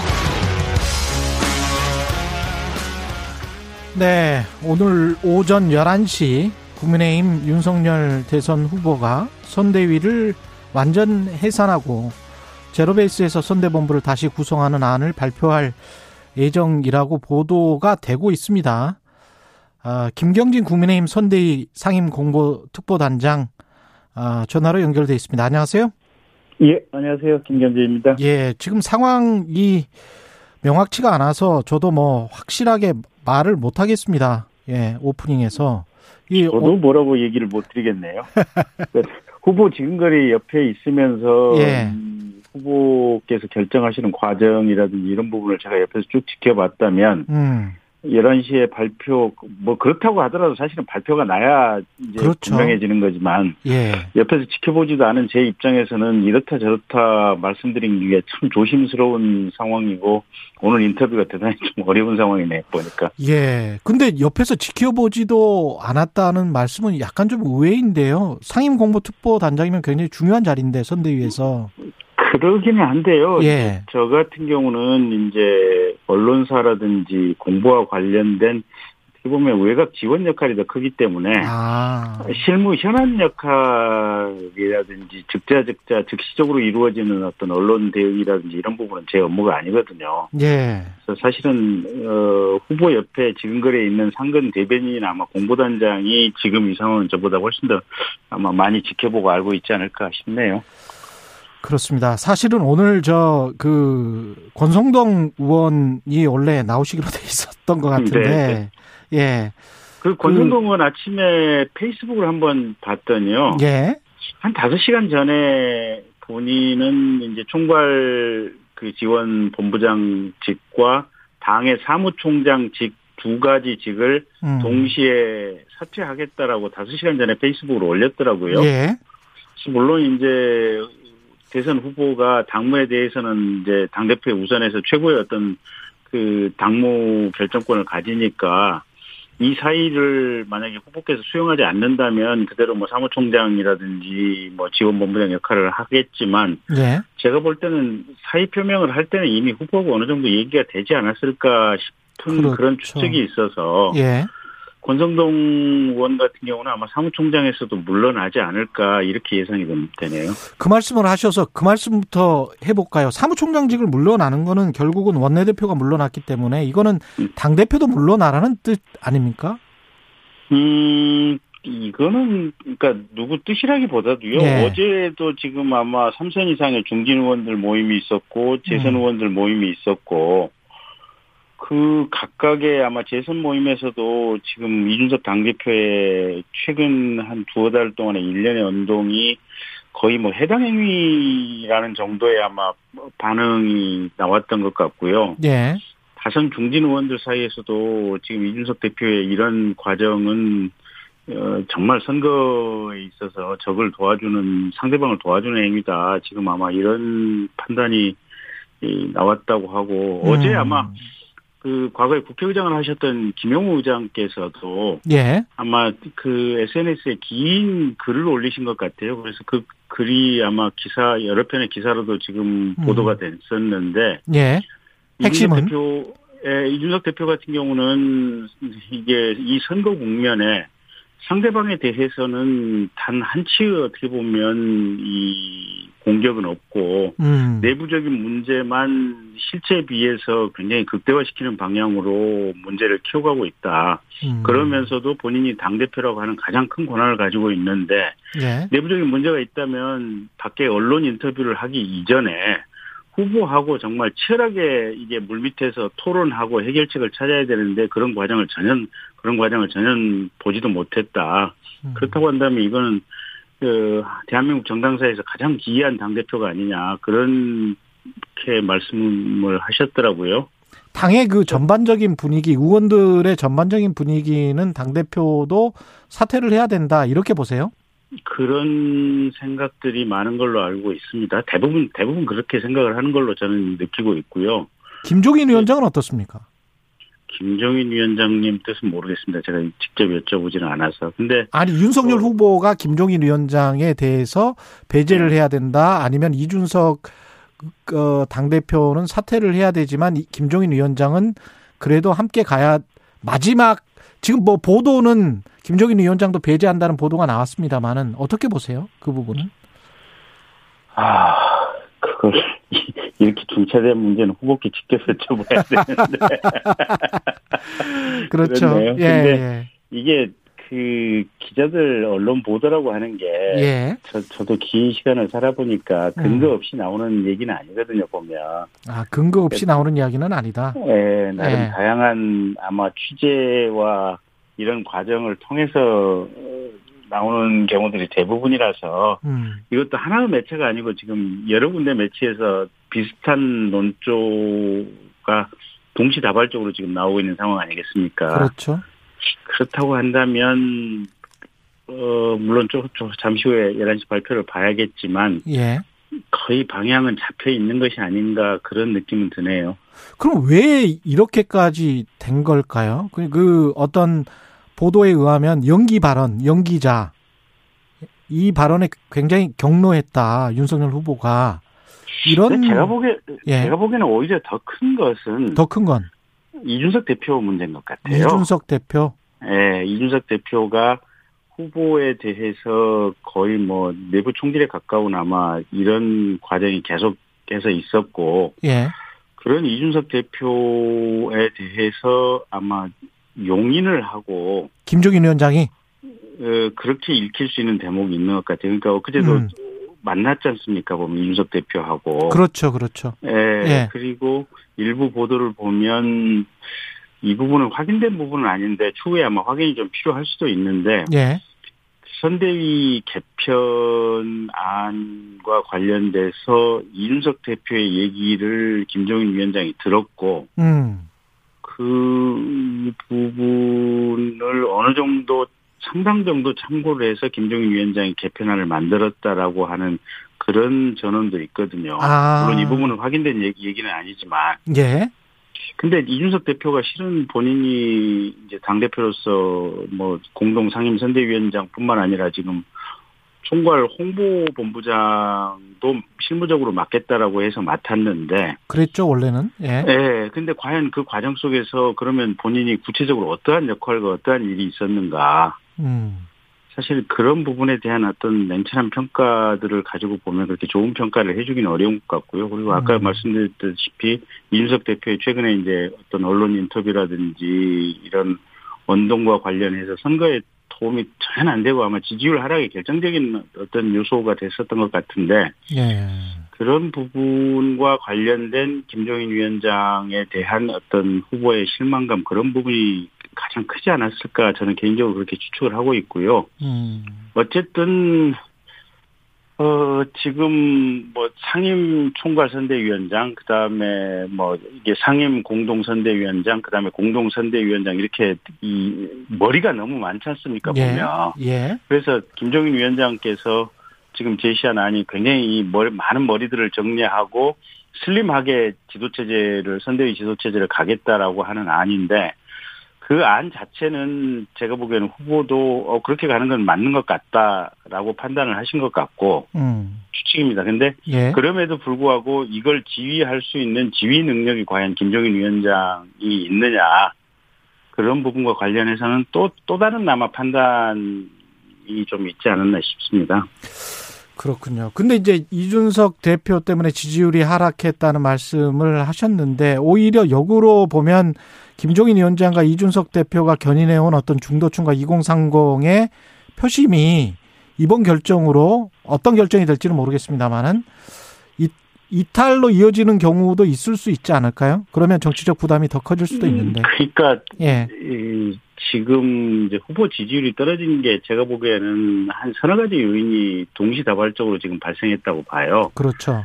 첫째는 후보의 요인인데 예. 이게 김건희 배우자의 사과가 좀 늦었다든지 음. 또는 TV 토론에 대해서 약간 소극적인 모습을 보였다든지 이런 부분은 지금 후보의 후보에 의한 지지율 하락의 요인이고요. 예. 그리고 당 내에서 계속해서 이견이 이견을 이견이 있는 것처럼 혹은 이견을 일부러 작은 이견을 극대화시켜서 큰 이견으로 만들어내는 이런 상황은 지금 이준석 대표에 의해서 주도되어 왔거든요, 보면. 예. 그래서 이준석 대표가 또 다른 후보의 지지율 하락에 저는 큰 원인이다라고 개인적으로 그렇게 평가를 하고 있고요. 음. 그래서 이준석 대표가 없으면 무슨 2030의 지지를 얻을 수 없다. 이거는 제가 볼 때는 잘못된 판단인 것 같아요. 그렇습니까? 오히려 이준석 이준석 대표가 지금 있음으로 인해서 음. 사실은 굉장히 많은 분란이 이게 과대하게 지금 밖으로 들리는 상황이고 이게 오히려 지지율 하락의 큰 원인이다 저는 그렇게 보고 있고요. 예. 그 젊은 분들 얘기 들어보면 이준석 대표는 박근혜 전 그때 당시 대통령 후보에 의해서 이렇게 발탁된 그래서 벼락 출세한 사람이기 때문에 음. 자신들 2030 기준으로 해서 봤을 때는 20 이준석 대표가 2030을 대표한다 또는 이준석 대표 때문에 2030이 윤석열을 지지한다 이렇게 보는 것은 어, 과도한 기성세대들의 기존 관념에 대한 착시다 이런 얘기들을 좀 들었습니다. 그래요. 이 대표가 만약에 스스로 사퇴하지 않으면 어떤 방법이 있습니까? 그건 저도 모르겠습니다. 아, 저, 저도 뭐 국민의힘 당헌 당규에 그렇게 무슨 능통한 상황이 아니기 때문에 그 부분은 말씀드릴 수는 없는데 예, 한두 군데 보도를 보니까 아마 음. 이게 의결 종족수라는 게 있는 모양이에요 최고위원회에서. 예, 근데 아마 거의 한 60% 이상의 최고위원들이 이게 사임을 해버리면 어, 이 당대표가 포함된 최고위 자체가 의결이 불가능한 상황이 되기 때문에 아, 최고의 의결이 불가능해진다. 네, 그 의결이 불가능한 상황이기 때문에 당대표 직은 유지가 되겠지만 예, 실질적으로 당대표로서의 최고의 결의를, 그러니까 당대표 권한이 최고의 결의를 통해서 중요한 의사결정이 대부분 이루어지는데 음, 최고의 결의가 불가능한 상황이기 때문에 사실상 식물 당대표로 간, 갈 수는 있지 않느냐. 아, 그런, 그런 분석 기사를 제가 예, 본 적은 있습니다. 음, 알겠습니다. 어떤 말씀인지. 그리고 그렇게 되면은 다음은 그러면 누가 선대본부장이 될 것인가 또는 위원장이 될 것인가 이것도 이제 관심사고 어떻게 이끌어 가야 되는가 윤석열 후보가 이것도 뭐 관심사인데 어떻게 될 거라고 보십니까? 어떻게 해야 된, 된다고 보세요? 음, 일단 지금, 그러니까 김종인 위원장께서 제시한 큰 틀의 어떤, 어, 방향의 맥락. 예. 그러니까 일단 선대위를 굉장히 슬림화 하겠다. 그 다음에 의원들은 자기 지역구로 내려가서 지역구 현장에서 선거운동을 하도록 하겠다. 그 다음에 이게 슬림한 선대위 에단한 명의 어떻게 보면 지휘 책임자 정도를 두겠다. 음. 이런 방향은 맞는 것 같아서 아마 그런 방향으로 만들어지지 않을까 싶고요. 오늘 아침에 포털 사이트에 올라온 기사를 봤더니 어쨌든 선거를 실무적으로 책임지고 갈 책임자로 어, 원희룡, 권영세 이런 예. 분들의 이름이 거론되고 있다. 이 정도 기사가 올라온 것을 봤습니다. 예. 알겠습니다. 확정적으로 뭐 무슨 말씀을 못 해주시네요. 그래, 그렇습니다, 상황이. 그리고 그럼 아까 그 후보가 후보 리스크 중에서 후보가 토론을 기피하는 듯한 그런 어, 모습을 보인 게 조금 안 좋았다 이런 말씀을 하신 건데 지금 이재명 여러 가지 요, 예. 요인 중에 하나라는 거죠. 그렇죠 여러 가지 요인 중에 네. 하나다. 네. 이재명 민주당 후보 같은 경우에 토론하자 법정 토론 세번 어, 말고 그 전에 여러 번이라도 하자라고 제안을 했다가 아, 윤석열 후보가 뭐 가짠타라는 발언이 있었고요. 그 다음에 이제 또 제안을 한 게 대장동 한정 토론을 제안을 했는데 그거라도 받겠다. 상식 밖의 일이지만 윤석열 후보가 하자면 하겠다. 이렇게 이제 수락 의사를 밝혔어요. 이 부분은 유- 윤 후보 측이 어, 어, 떻게 받아들일까요? 모르겠어요. 나중에. 저, 후- 지금 제가 볼 때는 후보께서 너무 이렇게 순수하셔가지고 지금 음. 그런 말씀을 하셨던 것 같은데 예. 사실은 지금 민주당 당내 경선 할 때도 서른 의원 같은 분은 지금 이재명 후보를 가리켜서 교도소에 있었을 사람이 지금 민주당 이게 당내 경선 후보로 나왔다 이렇게 지적을 했지 않습니까? 예.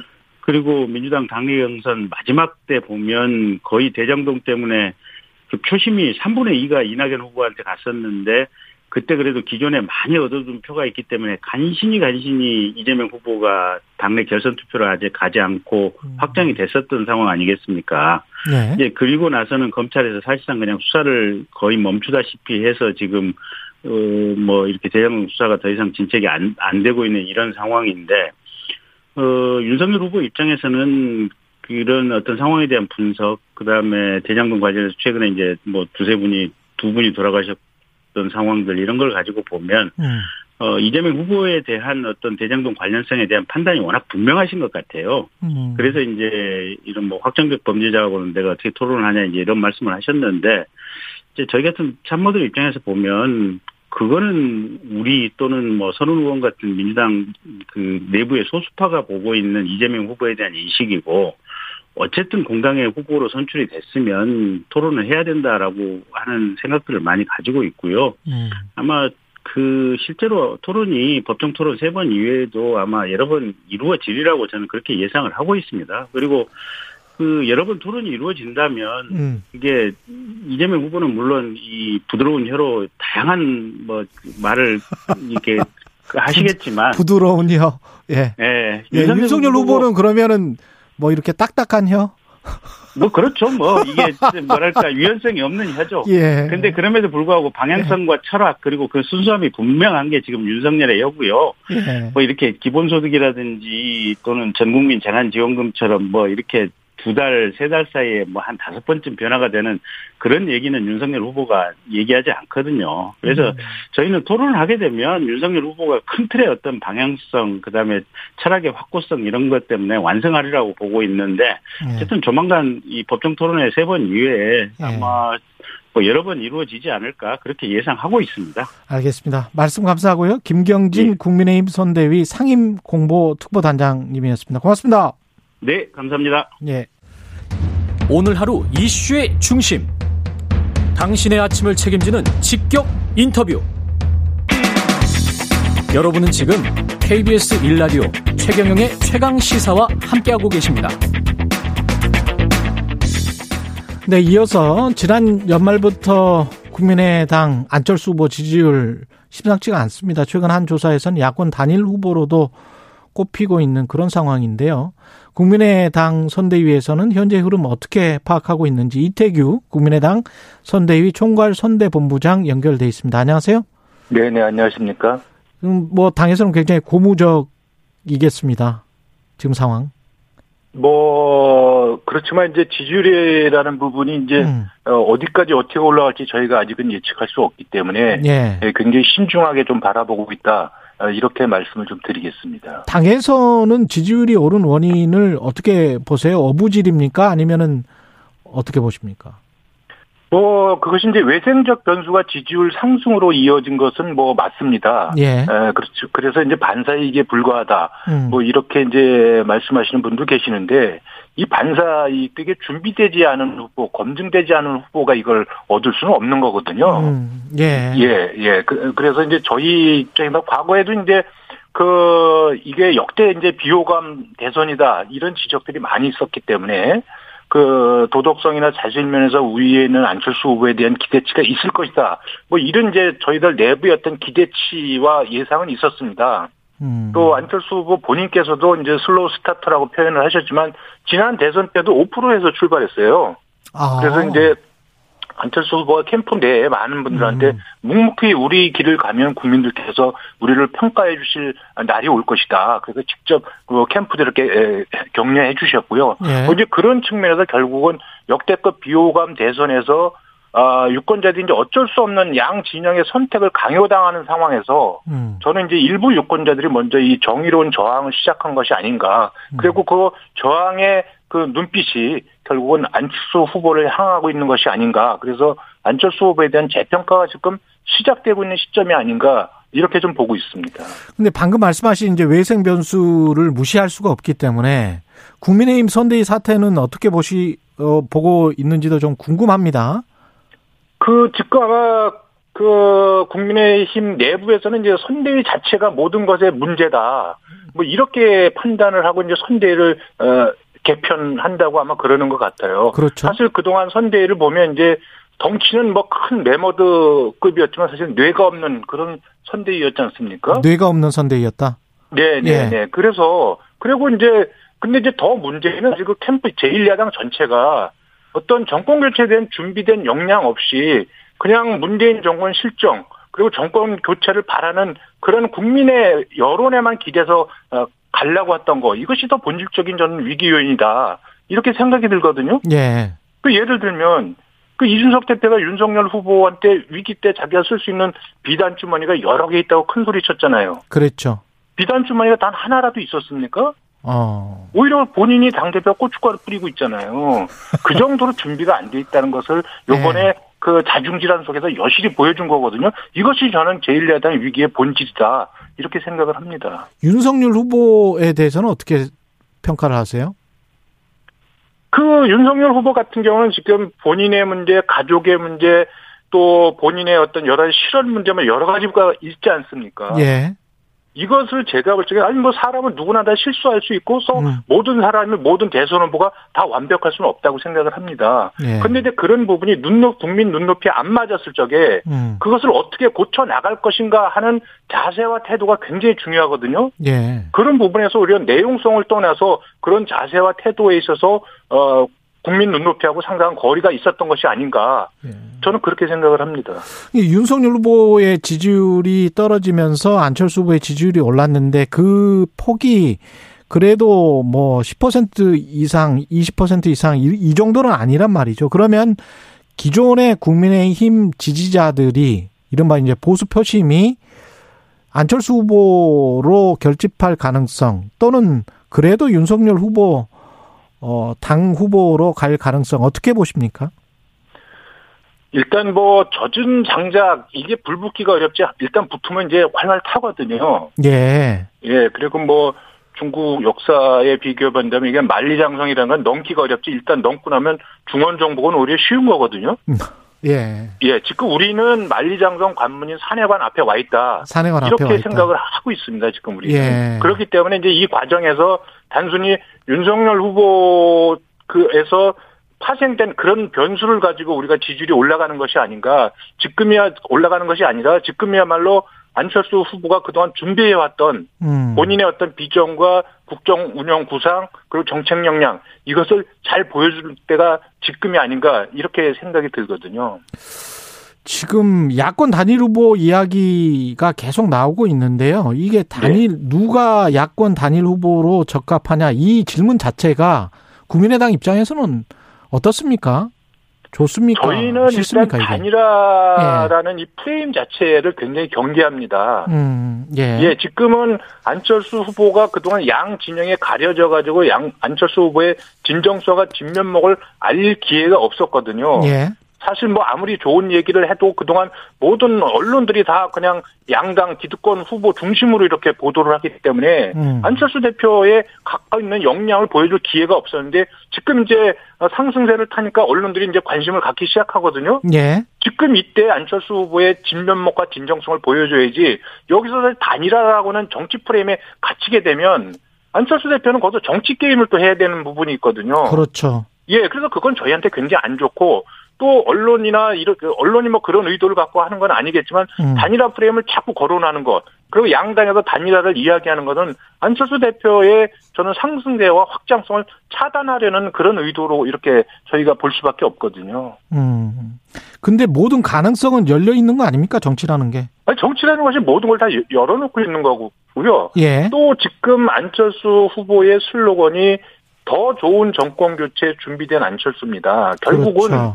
누가 더 정권 교체 적임자인가? 음. 뭐이이 부분을 가지고 지금 정권 교체를 바라는 부분 저기 저기 국민들께서 결국은 누가 적임자인가를 아마 판단하실 날이 오, 지 않겠는가. 그런데 이거를 뭐 정치인들이 인위적으로 이렇게 하자 저렇게 하자 이거는 저는 국민들 공감대하고는 전혀 뭐 관계도 없는 거고요. 올바르지도 않다고 생각을 합니다. 안철수 후보가 지금 내세우는 어떤 정책이랄지 이런 것들이 언론에서 뭐 조명을 못 받았다라고 말씀을 하시면서 확, 확실한 어떤 정책이 있다 우리는 캐치프레이즈 같은 게 있습니까? 뚜렷한 정책 같은 게 준비해 온 게? 아니 그- 사실 그동안 음. 언론이 너무 양당 후보한테만 줄을 서서 보도를 했죠. 예, 예, 가령 예. 예를 들어서 예. 대한민국의 미래 국가 성장 전략 목표와 로드맵을 구체적으로 밝힌 후보가 누가 있습니까? 안철수 후보가 대한민국이 가야 될 길은 예. 과학기술 중심 국가다. 과학 이렇게. 분명하게 목표를 제시하고 예. 그렇게 해서 G5 세계 경제 강국 진입을 위한 5 전략을 이미 오래전에 말씀하셨죠. 그러니까 지금 우리가 이제 반도체 외에 음. 다섯 개의 초격차 기술을 만들어 가지고 삼성전자보다 글로벌 대기업 다섯 개를 만들어서 G5로 진입을 한다. 여기에 대한 구체적인 로드맵이 있습니다. 이거가 제대로 사실 국민들한테 잘 알려지지 않죠.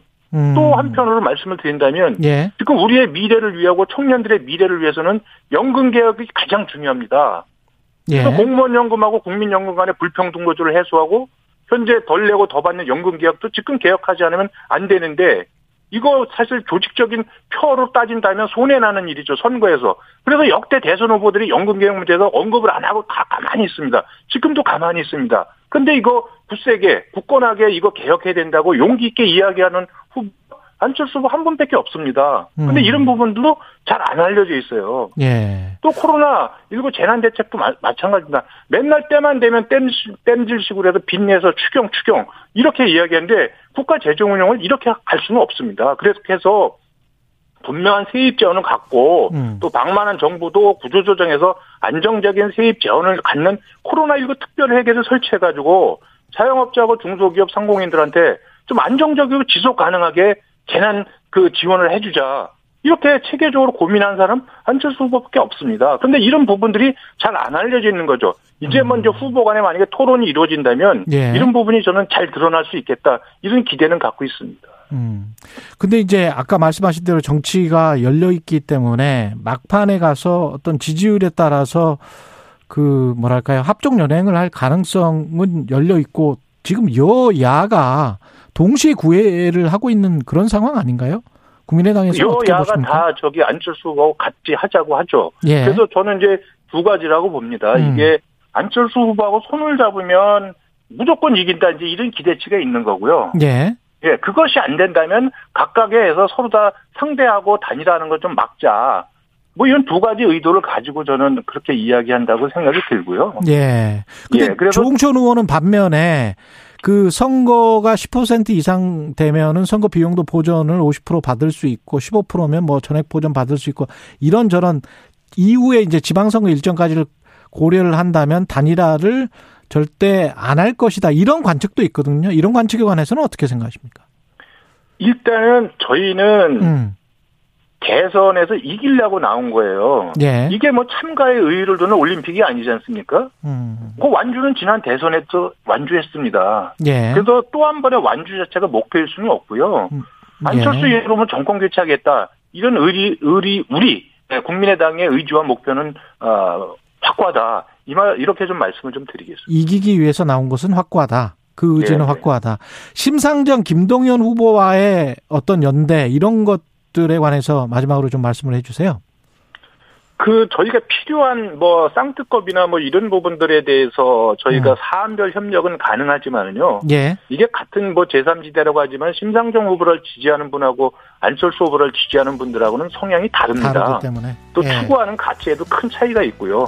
그렇기 때문에 이런 사안 협력은 필요하면 하겠지만 선거 연대나 이런 것은 전혀 어, 고려하지 않고 있다. 이 말씀을 분명하게 드리겠습니다. 알겠습니다. 고맙습니다. 지금까지 이태규 국민의당 선대위 총괄 선대 본부장이었습니다.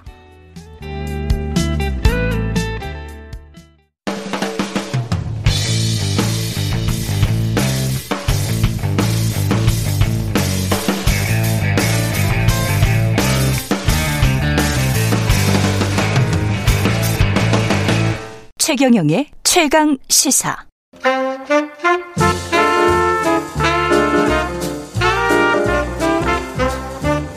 세상의 모든 뉴스를 탐구합니다. 김준일의 뉴스 탐구 생활.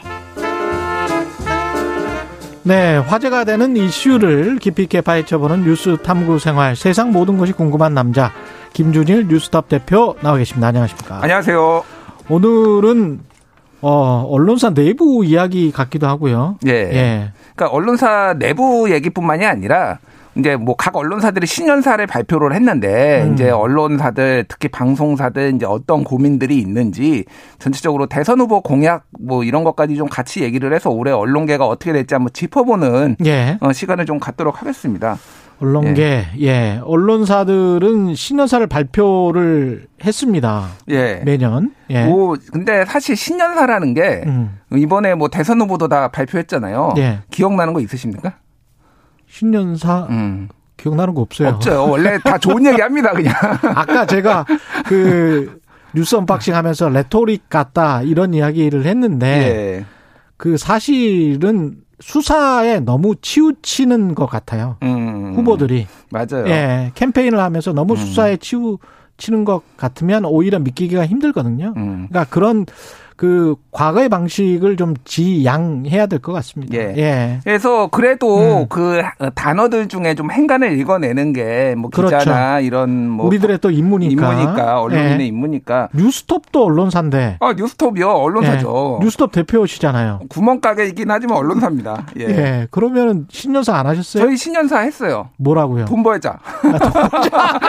올해는 올해는 흑자 원년을 만들어 보자. 예. 적자가 적자가 계속되고 있어서 흑자 예. 원년을 만들어 보자고 했고요. 생존하자. 예. 예. 올은 뭐 KBS 확실하네. 예, 예. 예. 그 KBS 뭐 김희철 신임 사장 같은 경우에는 예. 신뢰성, 공공성, 독립성을 대내외에 인정받을 음. 기회다 이렇게 얘기를 했어요. 예. 사실 이제 오- 네, 올해는 대선에 대선이고 지방선거고 뭐 보궐선거까지 지금 선거가 엄청 많잖아요. 예. 그러니까 이런 것들을 전체적으로 다 의식을 한 내용들이 많았다. 음. 방상훈 조선일보 방상훈 사장. 예, 방상훈 예. 조선일보 사장 같은 경우에는 국민을 상대로 한 포퓰리즘 공약과 출처 불명의 가짜 뉴스가 쏟아지고 있다. 이럴 때 자유민주주의 시장 경제와 같이 우리가 수요해야 수호해야 할 가치에 관해서 단호하게 할 말을 하겠다 라고 얘기를 했어요. 자유민주주의 시장 경제와 같이 우리가 예. 수호해야 할 가치에 관해서는 단호하게 음. 할 말을 하겠다. 예, 뭐 지금까지 쭉 말 할 말 다 해오셨던 거 아니에요? 할 말 해왔었고 네. 뭐 포퓰리즘 공약이라는 거는 아무래도 네. 상대적으로 이재명 후보를 좀 더 저격한 거 아니냐. 음. 출처불명의 가짜 뉴스 뭐 제가 가짜 뉴스란 단어는 좋아하지 않는데 음.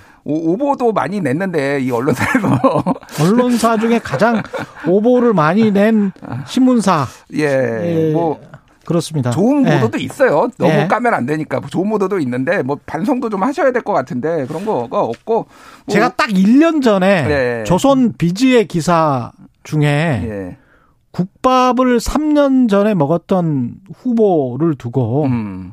뭐 굉장히 극찬을 하는 뭐 역대급 리더십 이렇게 헤드라인을 달았더라고요. 아, 예. 예, 조선 비지의 기사였는데 음. 제가 후보 이름은 말을 안 하겠는데 그때는 후보도 아니었죠. 예, 1년 예. 전이니까. 음.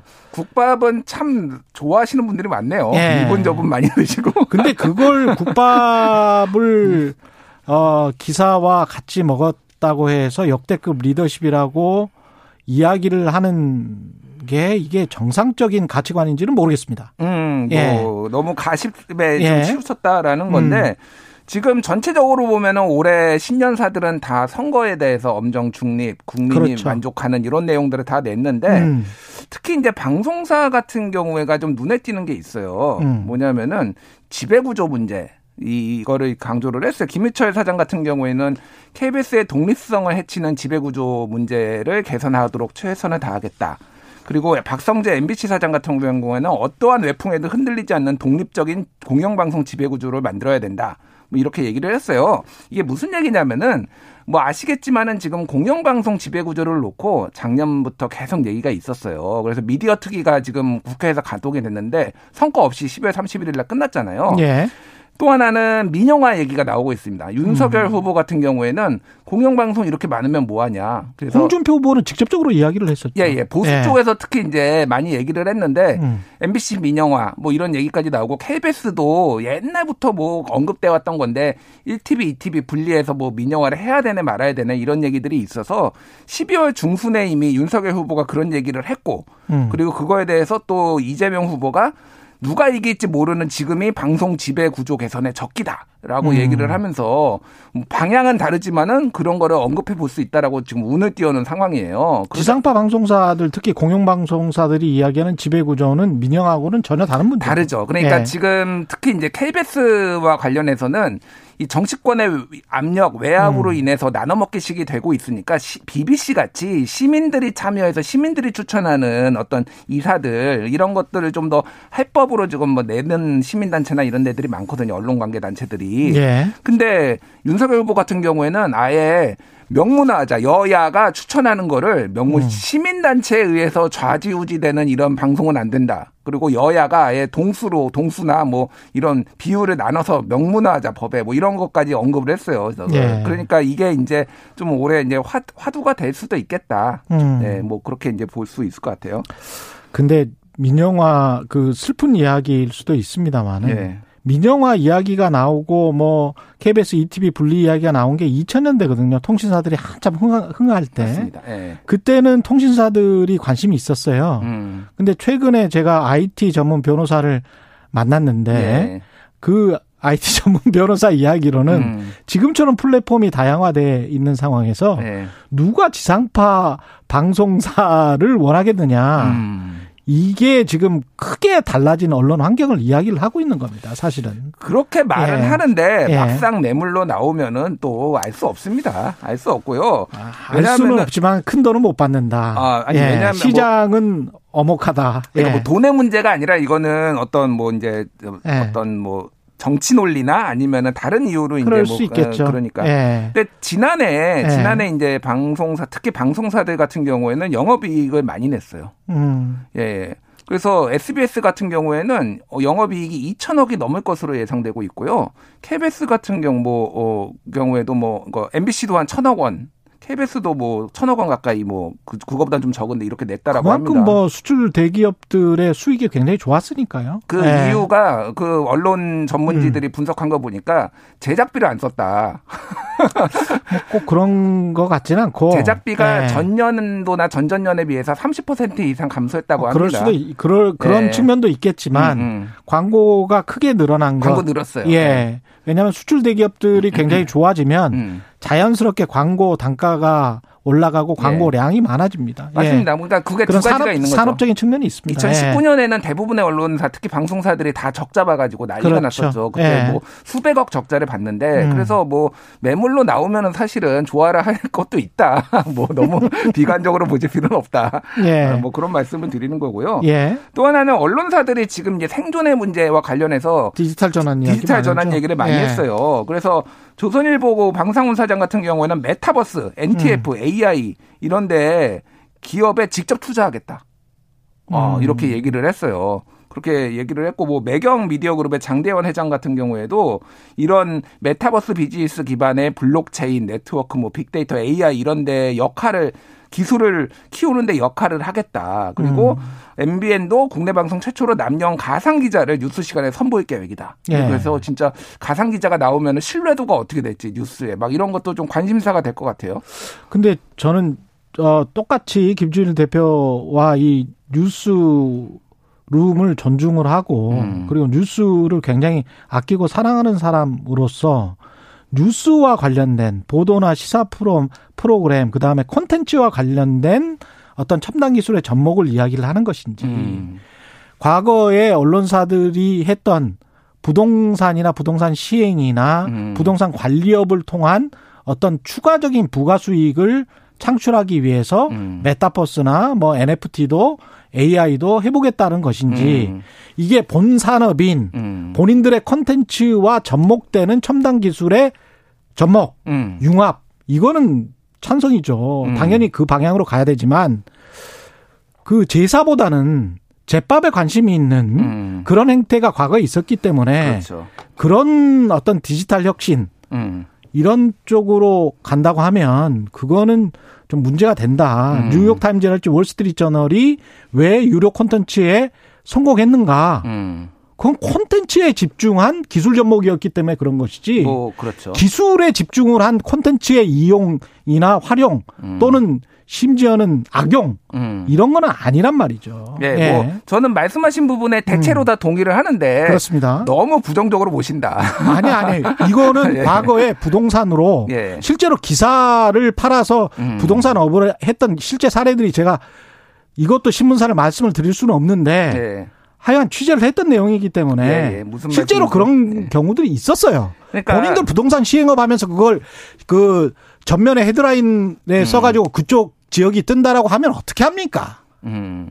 그럼 뭐 예. 문제 아니 너무 화내지 마시고요. 아니, 실제로 그런 일이 있었으니까. 제가, 제가 진행자 갖고 지금 막 게스트로 나오신 것 같은데 실제 그런 일이 있었으니까. 예. 그러니까 예. 뭐 그런 거는 있어요. 음. 근데 이제 실제 이런 산업들이 유망하고 많은 투자가 이루어지고 있고 그런 것들을 조명을 하면서 어 투자를 할 수도 있다라고 저는 봅니다. 그래서 그런 그렇죠. 윤리적 윤리적인 어떤 가이드라인은 분명히 있어야 되고 예. 그래서 저는 차라리 조선일보가 직접 회사도 설립하고 기업에 투자하겠다 굉장히 솔직하다 어떻게 보면은 이런 부분들은 뭐, 뭐 좋다 나쁘다를 떠나서 뭐 속내를 알 수 있어서 이제 어, 괜찮은 것 같아요. 예. 그래서 돈 벌어서 콘텐츠 강화하겠다. 음. 이거는 찬성이라는 거죠. 예. 근데 돈 벌어서 돈 벌겠다. 음. 이거는 아니라는 겁니다. 예. 알겠습니다. 또 하나 흐름이 하나가 있는 게 뭐냐면은 음. 방송사들을 중심으로 해서 어 이익 공유제를 하겠다. 이런 게 좀 있었어요. 이익 공유제는 뭔가요? 예. 이익이 나면 노동자와 나눈다라고 해서 아, 채널 이거는 A하고 좋은 일이네요. 예. MBC하고 성과 공유 경영 방침을 밝혔고 CBS도 성과 연동형 상여를 주겠다. 사실은 이제 언론사들 특히 이제 뭐 이런 분들 계신 분들이 굉장히 장시간 노동이 있고 휴가도 예. 잘못 가는데 이런 부분들이 좀 어 회사만 배, 어, 흑- 흑자 나면 배부르는 거 아니냐 뭐 이런 불만들도 있는 걸로 알고 그렇죠. 있어요. 그러니까 그런 부분들을 좀 해소하겠다. 근데 여기 KBS는 없더라고요. 여기 이거 선언한 언론사에. 아니 사- 사실은 김우철 사장의 신년사에 예. 제가 가장 눈여겨본 부분은 그 부분이었어요. 음, 음. 시대가 요구하는 협업과 고용 방식을 외면하고 있지 않았는지 음. 이 부분이 들어가 있거든요. 예, 예. 그러니까 이게 사실 그 이야기예요. 그이 얘기이기도 하고 비정규직과 스탭들에. 관한 예, 이야기인데 맞아요. 이 부분에 관해서 돌려서 지금 이야기를 신년사에 해놨더라고요. 음. 그러니까 이 부분은 아마 비슷하게 KBS도 갈 겁니다. 예. 예. 그래서 뭐 말씀하셨듯이. 비정 비정규직 방송사들이나 언론사들이 비정규직 해, 소해야 된다라고 얘기를 하면서 본인들은 굉장히 많은 비정규직들을 또 그 부분도 방송사들이 정말 뼈아프게 반성해야 됩니다. 있는, 예. 예, 뭐 얘기가 나왔죠. 음. 예, 예. 그 어떤 특징 같은 거를 요약을 한번 해 주실까요? 예. 핵심 키워드 같은 것들. 뭐 생존과? 공정. 저는 생존과 공정 이거 두 가지라고 봅니다. 예. 생존과 공정. 공정. 예. 공정은 실제 공정할지 알 수 없으나 음. 공정하게 하겠다라는 의지를 지금 대내외에 천명을 한 거고요. 예. 생존은 뭐 두루두루 돈도 돈을 많이 벌겠다라는 게 언론사들이 되게 솔직해졌다 이제는 음. 워낙 뭐 환경이 급변하다 보니까 그런 부분들에 이제 뭐 기술 혁신도 결국은 돈 버는 문제거든요. 예. 그런 부분들이 강조가 됐다. 그래서 음. 올해 언론계는 상당히 대선도 있고 그래서 상당히 여러 이제 뭐그 공약들도 있고 그래서 상당히 많이 출렁일 것으로 보입니다. 예. 좋은 기사로 돈을 벌자. 적극 찬성. 저도 그렇게 생각을 하고 좋은 예. 기사 저희 많이 쓰고 있는데 돈이 안 되더라고요. 그게 문제입니다. 뉴스톱은 올해 좀 흥하라는 0699님 뉴스톱 흥하세요. 흑자 대박 가자. 감사합니다. 예, 이런 말씀을 해주셨습니다. 예. 예, 지금까지 김준일 뉴스톱 대표였습니다. 고맙습니다. 감사합니다. 아, KBS 일라디오 최경영의 최강시사 듣고 계신 지금 시각은 8시 44분입니다.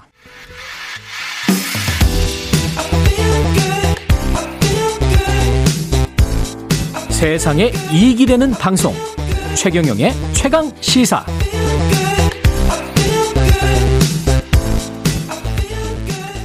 네, 임플란트 전문 기업 오스템 임플란트에서 유례 없는 대규모 횡령 사건이 발생했습니다. 이에 따른 후폭풍이 거셌는데요. 차상진 변호사 연결돼 있습니다. 안녕하세요. 네, 안녕하세요. 차상진입니다. 예, 오스템 임플란트가 국내 1위 임플란트 전문 기업이죠. 예, 그쵸. 예, 이게 시가총액도 뭐 2조가 훨씬 넘는 걸로 제가 알고 있는데 굉장히 네. 큰, 큰 기업 아닙니까? 네, 그쵸. 예. 근데 대규모 횡령 사건이 발생했는데 그 횡령 사건의 개요부터 좀 설명을 해 주십시오. 네, 먼저 금융투자업계에 따르면 지난 4일에 오스템 임플란트는 자사 자금관리 직원 이모 씨를 특정 경제범죄 가중처벌 등에 관한 법률 위반, 업무상 횡령이죠. 음. 혐의로 고소했다라고 공시했습니다. 예. 그, 이 씨가 횡령한 자금은 약 1,880억 원 정도인데요. 오스템 임플란트 자기 자본 2,047억 6,057만 원의 91.81%에 해당하는 큰 액수입니다. 횡령 규모로는 이제 상장사 역대 최대 수준이고요. 예. 오스템 임플란트에 따르면 2018년 입사한 입씨, 입, 이 씨는 재무관리팀장으로 일하면서 이제 출금 내역과 자금 수지, 잔액증명서 등을 위조하는 방식으로 이제 자금을 횡령한 것으로 전해졌습니다. 회사 측은 우선 이 씨의 단독 소행으로 보고 있는데요. 음. 횡령 사실을 확인한 직후에 바로 긴급하게 고소를 진행했다라고 밝힌 상황입니다. 이게 1880억을 얼마나 오랜 기간 동안 어떻게 횡령을 한 거죠? 이게 이 액수가 횡령이 되나요? 아, 이 횡령 같은 경우에는 그 예. 오스틴 임플란트에 따르면 이 씨는 이제 회사의 잔액 증명 시스템을 조작하는 방법으로 이제 기업 자금을 횡령했는데요. 예. 잔액 증명서를 위조해서 회사 돈을 개인 은행 계좌랑 주식 계좌로 직접 이, 이체하는 방식을 사용했다고 현재까지는 알려져 있습니다. 근데 혼자서 했는데 회사에서는 아무도 몰랐다? 네, 뭐 아직까지는 이제 알자마자 바로 공시를 했다라는 것이 뭐 회사의 입장이기는 합니다. 네. 이 공범 가능성이 있다고 보십니까? 어떻게 보세요? 네, 뭐 현재는 이제 공모 가능성을 조금 이제 파악하기에는 예. 아직은 좀 이제 자금 흐름이 좀 확인되어야지 가능한데 왜냐하면 공범이 아무런 유인도 없이 뭐 이렇게 했을 가능성은 좀 낮지 않습니까? 그렇죠, 그렇죠. 좀 어. 필요한데 아마 많은 분들이 좀 이게 이해가 안 되실 겁니다. 왜냐하면 수천억 원에 달하는 회사 돈이 이제 출금이 되는데 그리고 그렇죠. 코스닥 22건에 해당하는 기업에서 출금이 되는데 어떻게 이게 그 이렇게 출금이 자연스럽게 공범도 없이 될 수 있느냐 이게 좀 이해가 안 되실 수 있는데요. 예. 먼저 좀 회사들은 이런 것들을 막는 시스템을 좀 나름으로 갖추고 있습니다. 어. 일단 계좌 이용 설정을 할때 예. 출금 시에 이체가 되면 당연히 뭐 임원이라든지 아니면 그 윗단계 임원이 결제를 받아야 출금된다든지 아니면 메시지가 간다든지 뭐 이런 것들을 당연히 준비를 해놓고 있는 경우가 많고요. 음. 그 보통은 자금 관리하는 사람이랑 회계장부를 만드는 분이랑 이렇게 분리를 해놔서 예. 자금 관리자가 이제 뭐 보통 자금 관리 쪽에서 문제가 많이 생기는데 자금 관리자가 어떻게 운용을 하면 그것을 이제 그 회계장부를 만드는 분한테 이제 통지를 하면 거기서 이제 장부 관리를 하도록 하고 있고 음. 그리고 뭐 또 다른 거는 이제 뭐 문자 알람이라든지 뭐 결제 라인 또는 뭐 내부 감사 등으로 한 번씩 이제 계좌를 또 볼 수 있도록 하고 있고 또 재무제표에 대해서 이제 가- 회계법인이 감사를 할 때도 내부 통제 시스템에 대한 확인을 반드시 하도록 하고 있습니다. 근데 예. 이런 것들이 조금 워킹이 되지 않, 않은 것 아니냐 뭐 이런 의문을 갖고 계신 것 같은데 아니 근데 기간이 굉장히 길지 않으면 1880억이 단기간에 가령 뭐 한두 번 인출을 통해서 나갔다면 분명히 뭔가 알람 시스템이 경보 시스템이 울렸을 것 같거든요. 네, 은행에서도 이거를 용인하기가 힘들었을 것 같은데요. 개인 계좌로 법인 계좌에 있는 돈이 개인 계좌로 지금 옮겨간 거잖아요. 그렇죠. 근데 은행에서도 원래 이런 것들에 대해서 이제 체크를 하도록은 되어 있습니다. 예. 그래서 뭐 이렇게 거액 자금이 움, 움- 움직이게 되고 여- 음. 이것이 만약에 의심스러운 거래라고 한다면 당연히 뭐 금융정보 분석원에 이제 통지도 하게 돼 있는데 이런 예. 시스템들은 대부분은 이제 전체 그 뭐 범죄라든지 아니면 뭐 금융시장의 안정성이라든지 뭐 이런 쪽으로 좀 초점을 맞춰져 있고 음. 그 회사가 어떻게 보면 은행이 고객을 위해서 좀 시스템이 갖춰져 있는 부분들은 아무- 아무래도 조금 미약하기는 합니다. 예. 조사 과정을 지켜봐야겠지만 은행의 책임이 물릴 수도 있나요? 어떻게 보세요? 통상 뭐 이런 경우에 이제 많은 뭐 피해자나 뭐 피해 기업들이 규모는 작아도 음. 은행이 좀 귀책을 많이 물으려고는 하는데 예. 뭐 은행한테 이제 귀책을 묻기는 좀 힘들- 쉽지는 않은 상황으로 보입니다. 왜냐하면 회사의 관리 책임이 일단 먼저 있는 거니까.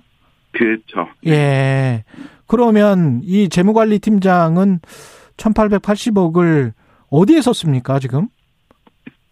어, 1880억을 사용한 것은 주로 이제 뭐 본인이 이제 알려진 것은 예. 이제 많이 그 주식 투자를 해가지고 이제 가지고 있다가 매각을 일부 하기도 하고 손실도 좀 보기는 했다. 음. 뭐 이렇게 알려져 있기는 한데 예. 그것이 아직 뭐 공식적으로 뭐 수사기관이라든지 뭐 이런 데를 통해서 뭐 확인이 된 상황은 아닌 것으로 알고 있습니다. 그럼 본인을 지금 구속한 상황이라면 이돈 전부가 그 날린 거는 아니네요. 어떻게 보면 1880억 중에서 일부 주, 주식 투자를 혼자서 했다가 손해를 봤다고 하더라도 회사 입장에서는 어느 정도는 좀 어, 수거를 할 수 있지 않을까요? 네, 아 근데 돌려받을 이게 수 있지 또 않을까요? 예. 사실 약간 제도적으로 좀 예. 문제다라는 목소리도 많이 있는데요. 예. 이게 이제 그 결국은 많은 피해자들과 예. 기업도 이제 자금 회수에 더 관심이 많지 않겠습니까? 그렇죠. 그 처벌도 중요하지만 예. 이것을 이제 자금 회수를 하기 전에 먼저 이제 동결을 시켜야 그게 좀 회수가 될 텐데 어.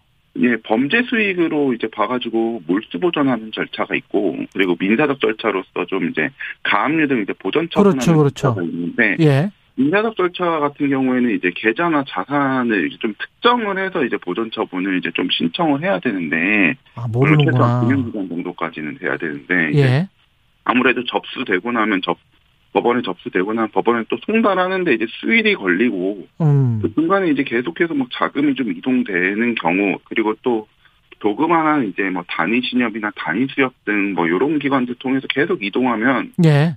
조금 이제 시간이 좀 걸릴 수밖에 없고요. 그리고 아. 수사 기관에서 이를 동결할 수 있는지도 좀 관심이 많을 텐데 음.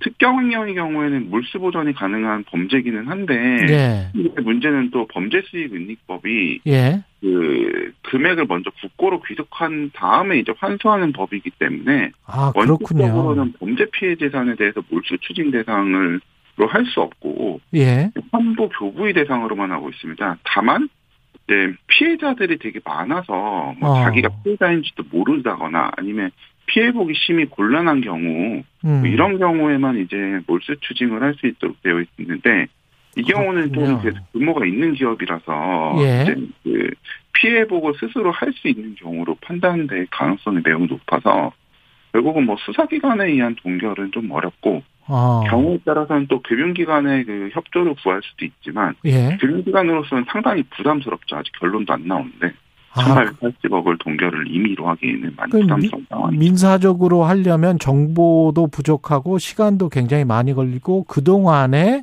이 가해자가 횡령사고를 네. 저지른 직원이 돈을 음, 빼돌려서 뭔가 부동산이나 다른 사람 명의로 빼돌리거나 아니면 조서도 피출할지 이런 쪽으로 빼돌릴 가능성도 배제할 수가 없군요. 그렇죠. 예. 뭐 지금은 뭐 출국 조치가 돼서 다행이지만 보통 뭐 음. 이런 돈 어디다 썼냐 사용했을 때 뭐 카지노에서 도박해서 음, 뭐이다 정도가. 손실됐다라고 하면 사실 그거는 뭐 회수할 수가 없. 하기가 좀 어렵죠. 아, 그러면 이 사람 같은 경우는 어떤 처벌을 받을 수 있습니까? 이 정도 액수면? 뭐 이 정도 액수면 이제 횡령죄의 법정형은 5년 이하의 징역 뭐 1,500만 원 이하- 이하의 뭐 벌금인데 예. 근데 이제 그 업무상 횡령죄의 경우 10년 이하의 징역 또는 3천만 원 이하의 벌금입니다. 음. 다만 이제 횡령액이 5억 원 이상이면 특정 경제 가중 처벌법이 적용돼서 예. 이 이득액이 5억 원 이상 50억 원 미만인 경우에는 3년 이상 유기징역. 하지만 이거는 그 이득액이 1,880억이라고 한다면 당연히 50억 원을 넘고 음. 이러한 경우에는 무기징역 또는 5년 이상의 징역으로 법정형이 이제 상향됩니다. 예. 다만 이제 대법원 양형위원회가 권고하는 양형 기준액은 예. 횡령원 50억에서 300억 원 미만까지는 기본 징역 4에서 7년, 그리고 음. 횡령액 300억 원 이상의 경우에는 5에서 8년 정도, 그리고 가중 시에는 이제 7년에서 11년, 뭐 요 정도까지 처벌이 될 예. 것으로 보고 있습니다. 그 오스템 임플란트 같은 경우에 코스닥에서 뭐 시총 20위 이내에 들고 그러면 주주들도 굉장히 많을 텐데 지금 네. 주식 거래는 정지된 상태죠? 이번 횡령 네, 때문에. 네, 그렇습니다. 그러면 앞으로 어떻게 되는 겁니까? 오스템 임플란트는? 아, 뭐 지켜봐야 알겠지만 예. 뭐 바로 뭐 좀 판단하기는 좀 뭐 쉽지는 않아 보입니다. 왜냐하면 내부 통제 시스템에 대한 뭐 좀 확인도 필요할 수 있고 그렇죠. 그리고 무엇보다도 그렇다고 또 너무 성급하게 또 상장 폐지를 시켜 버리게 되면 어. 기존 투자자들이 또 피해를 입을 수 있기 때문에 그렇죠. 결국은 이제 거래소에서는 어떻게 보면 상장 폐지를 시킨다는 거는 이제 앞으로 투자할 사람들을 뭐 어떻게 보면 보호한다는 음. 쪽에 좀 무게를 두는 것이고 기존 주주들. 다만 기존 투자자들이 조금 더 이제 뭐 희생을 할 수밖에 없는 상황이고 그렇다고 음. 계속 뭐 거래를 유지하게 되면 기존 투자자는 보호되겠지만 또그 장내 투자자들이 또 어떤 피해를 입을까 뭐 이런 점들에 대해서 조금 이제 고심이 많을 것으로 보입니다. 다만 뭐 바로 판단하기는 좀 쉽지 않을 수도 있어 보입니다. 알겠습니다. 오늘 말씀 감사하고요. 차상진 변호사였습니다. 고맙습니다. 네, 감사합니다. 예, 1월 5일 수요일이었습니다. 예, KBS 1라디오 최경령의 최강시사 오늘은 여기까지고요. 내일 아침 7시 20분에 다시 돌아오겠습니다. 고맙습니다.